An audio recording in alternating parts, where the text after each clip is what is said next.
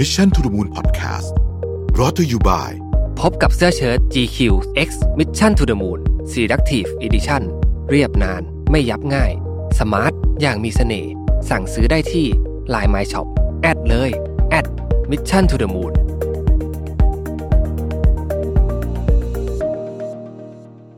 สวัสดีครับ ยินดีต้อนรับเข้าสู่ Mission to the Moon Podcast นะครับ คุณอยู่กับรวิธานุสาหะนะฮะผมเชื่อว่า มีคำหนึ่งที่หลายท่านเนี่ยตอนนี้ที่ตามวงการการตลาดอยู่เนี่ยอาจจะคุ้นเคยกันบ้างแล้วนะครับก็คือคำว่าโจโมซึ่งมันย่อมาจาก joy of missing out นะฮะ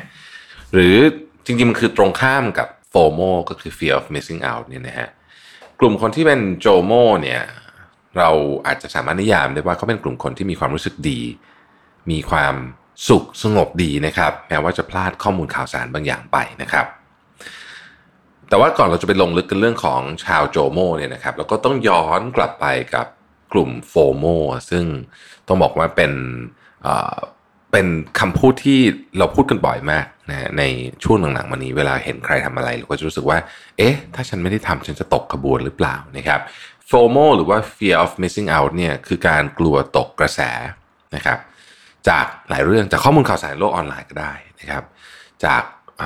จริง ๆ มันสามารถใช้ได้กับเรื่องของการซื้อหุ้นเรื่องของอะไรได้หมดเลยนะฮะไอ้คำว่าโฟโมเนี่ยนะครับ คนกลุ่มนี้เนี่ยที่มีอาการโฟโมบางคนก็เป็นบางครั้งบางคราวผมเองก็เป็นนะบางทีนะครับ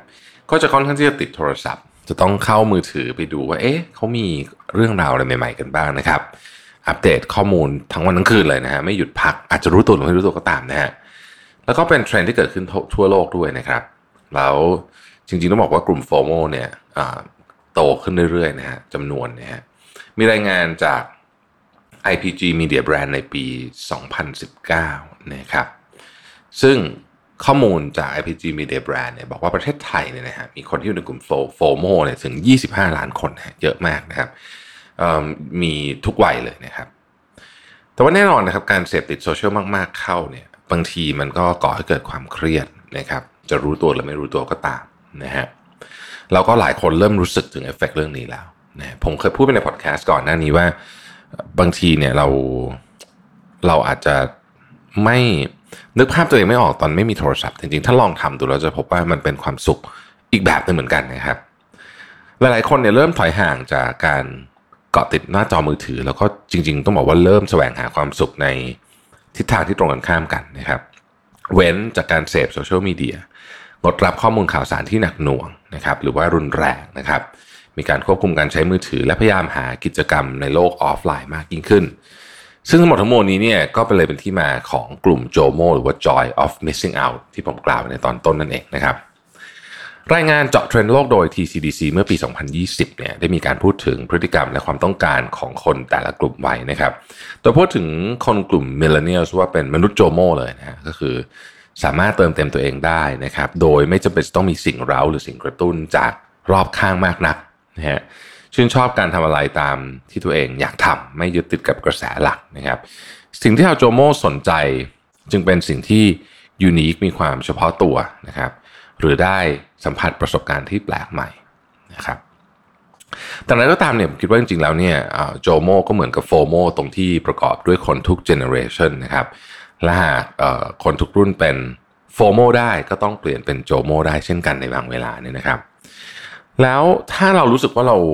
มีอาการแบบ อืม ฉันจะต้องตามทุกอย่างให้ทันเนี่ยฉันจะต้อง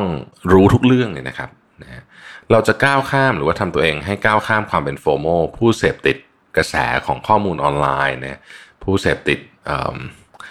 เรื่องราวต่างๆ ที่จะต้องหมุนให้เร็วทันโลกเนี่ยนะครับ เราเปลี่ยนมาใช้ชีวิตแบบโจโมได้ยังไงนะฮะผมมีวิธีน่าสนใจซึ่งนำมาจาก2อสาบทความที่ได้อ่านมาก่อนหน้านี้นะครับมาฝากกันนะครับ ข้อที่หนึ่งนะครับ แน่นอนว่ามันต้องพักต้องพักจากโลกออนไลน์ ซึ่งก็ฟังดูเหมือนกับปั้นทุบดินนะครับ แต่มันคือพื้นฐานเลยนะฮะของการก้าวออกจากการเป็นโฟโมนะครับลองสังเกตดูนะครับว่าเราเสพติดการรับรู้เรื่องราวต่างๆนะครับมากๆเนี่ย ก็มาในช่วงที่เราเชื่อมต่อกับโลกออนไลน์ได้มากขึ้นนะฮะแล้วถ้าเกิดว่ามองเทคโนโลยีในอนาคตข้างหน้า ถ้าเราปล่อยไปแบบเรียกว่าปล่อยไหลก็คือไม่ได้ ไม่ได้มีการควบคุมหรือว่าวางแผนการใช้เวลาบนโลกออนไลน์ของเราเนี่ย มันมีแต่จะเยอะขึ้นไม่มีน้อยลงแน่นอนนะครับเทคโนโลยีต่างๆทำให้เราอยากจะอยู่ในโลกออนไลน์มากขึ้นนะฮะซึ่งก็ไม่ได้มีอะไร ไม่ดีไปซะทั้งหมดนะต้องพูดอย่างนี้ก่อนนะครับโลกออนไลน์ก็ทำให้เราได้มีโอกาสต่างๆนานามากเราทั้งเรียนรู้สิ่งใหม่ ๆ เราทำธุรกิจทำงาน แล้วก็อยู่บนโลกออนไลน์กันเยอะแยะมากมายนะครับแน่นอนว่าถ้าใครเคยดูภาพยนตร์ใน Netflix ชื่อว่า Social Dilemma เนี่ยจะเข้าใจเรื่องนี้ดีว่ามันถูกอัลกอริทึมมันดีไซน์มาให้เราอะอยู่บนบนออนไลน์นานๆ อยู่แล้วด้วยตัวมันเองแล้วมันเป็นลักษณะของมันอยู่แล้วนี่นะครับเพราะฉะนั้นเนี่ย ก็ไม่ได้บอกว่าให้เลิกเล่นเท่าทีเดียว แต่ว่าลองหาเวลาที่ทำกิจกรรมออฟไลน์นะครับ บ้างนะฮะแล้วก็จัดสรรเวลาออนไลน์เนี่ยใช้แบบมีเป้าหมายคือ โอเคเอาคิดเลยจะทำกี่นาที สมมติว่า ขอถ่ายมือถือแบบแบบไม่ต้องคิดอะไรเยอะ แต่ครึ่งชั่วโมงพอนะครับเราก็ต้องตั้งนาฬิกาปลุกไว้เลยนะว่าครึ่งชั่วโมงปุ๊บหยุดอะนะฮะเมื่อครบกำหนดเนี่ยสำคัญมากนะต้องวางมือถือทันทีไม่ใช่ขอต่อ 5 นาที 10 นาทีนะครับ เราค่อยๆบริหารเวลา ในโลกออนไลน์แบบนี้เนี่ยนะครับ เราจะเรียนรู้เองว่าการที่เราไม่ต้องเปิดดู notification ทุกครั้งที่มันเด้งขึ้นมา หรือว่าการที่เราไม่ต้องติดตามข่าวสารแบบเรียลไทม์ขนาดนั้นเนี่ยนะครับ หรือไม่ต้องติดตามการอัปเดตจากเพื่อนในโลกออนไลน์ขนาดนั้นเนี่ย เอาจริงแล้วนะฮะเราไม่ได้ตกข่าวสำคัญอะไรไปเลย ผมมีหลักการอยู่อย่างหนึ่งนะครับ คือว่าถ้าถ้าเรื่องมันใหญ่จริงเดี๋ยวมีคนบอกเองนะฮะแล้วถ้าเรื่องมันด่วนจริงเนี่ยเดี๋ยวมีคนโทรมาเองเพราะฉะนั้น พักได้ครับพักได้พักได้นะครับจะว่าไปแล้วเนี่ยจริงนะฮะผมเคยลองนะลองเนี่ยไม่ไม่ตามข่าวอะไรเลยนะครับ เดี๋ยวแป๊บหนึ่งอะนะฮะไม่กี่นาทีครับ เดี๋ยวมีคนเดินมาบอก ว่าเออรู้อย่างอะไรเงี้ยเพราะฉะนั้นมันมันมันยากมากครับที่เราจะจะจะจะตกข่าวสำคัญสำคัญไปนอกจากเราไปแบบโอ้โหปิดมือถือเข้าอยู่ไปป่านั่นอีกเรื่องหนึ่งนะครับ ข้อที่สองคือว่ารู้จักการจัดลำดับความสำคัญและทำตามแผนนะฮะ มือถือเนี่ยมันมีความน่าสนใจอยู่อย่างหนึ่งคือหลายคนเวลาหยิบขึ้นมาเนี่ยไม่รู้ตัวเลยนะคือออโต้นะคือยิบขึ้นจากกระเป๋าเหมือนแบบมันลอยเข้ามาอยู่ในมือเลยเนี่ยนะครับ แล้วก็คิดว่าขอแป๊บเดียวหน้าใช่ไหมนะขอแป๊บเดียวนะฮะยกตัวอย่างยกตัวอย่างบางทีเนี่ยเรากลิ้งกลิ้งอยู่บนเตียงตอนเช้านะฮะแล้วก็หยิบมือถือผมว่าผมก็เป็นนะผมบอกผมเป็นผมต้องพยายามหักห้ามใจตัวเองแล้วก็แบบแล้วก็นึกถึงแต่ว่าขอแป๊บเดียวขอห้านาทีดูห้านาทีายแป๊บเดียวนั้นนะครับ ครึ่งชั่วโมงเฉยเลยนะฮะซึ่งมันเป็นครึ่งชั่วโมงที่ดีมันเป็นครึ่งชั่วโมงตอนเช้าซึ่งเป็นครึ่งชั่วโมงที่มีค่ามากด้วยเนี่ย ดังนั้นเนี่ยเสียเวลาโดยเปล่าประโยชน์ไม่ได้อะไรขึ้นมาเลยนะครับพอเราเข้าใจประเด็นนี้เนี่ยเราจัดสรรเวลาการใช้มือถือแล้วเนี่ยลองขยับมาจัดลำดับความสำคัญของกิจกรรมประจำวันด้วยนะครับ ใช้เทคนิค time boxing ก็ได้นะครับใช้อะไรก็ได้เทคนิคที่คุณรู้สึกว่ามัน work นะครับ ความสำคัญเนี่ยไม่ได้อยู่ที่เทคนิค ความสำคัญคือวินัย ความสำคัญคือว่าเราทำตามสิ่งที่เราได้ตกลงไว้กับตัวเองได้มากน้อยแค่ไหนนะครับ ยิ่งทำได้มากเท่าไหร่ เราก็มีโอกาสที่จะควบคุมชีวิตเราได้มากขึ้นเท่านั้น ข้อ 3 คือการให้ความสำคัญกับการเข้าใจตัวเองนะครับ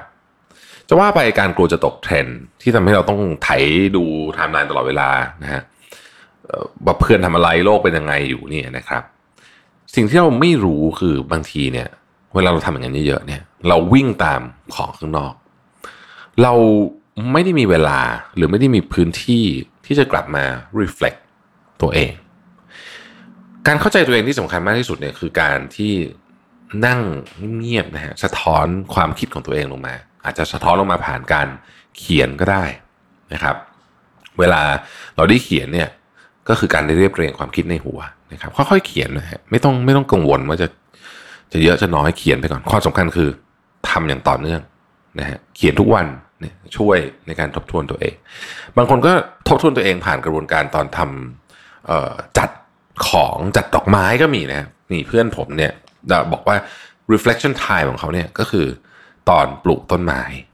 นะเราก็จะคิดอะไรเกี่ยวกับตัวเองออกเยอะมากเลย แต่ก็ต้องจดอยู่ดีนะพอคิดออกต้องมาจดนะครับ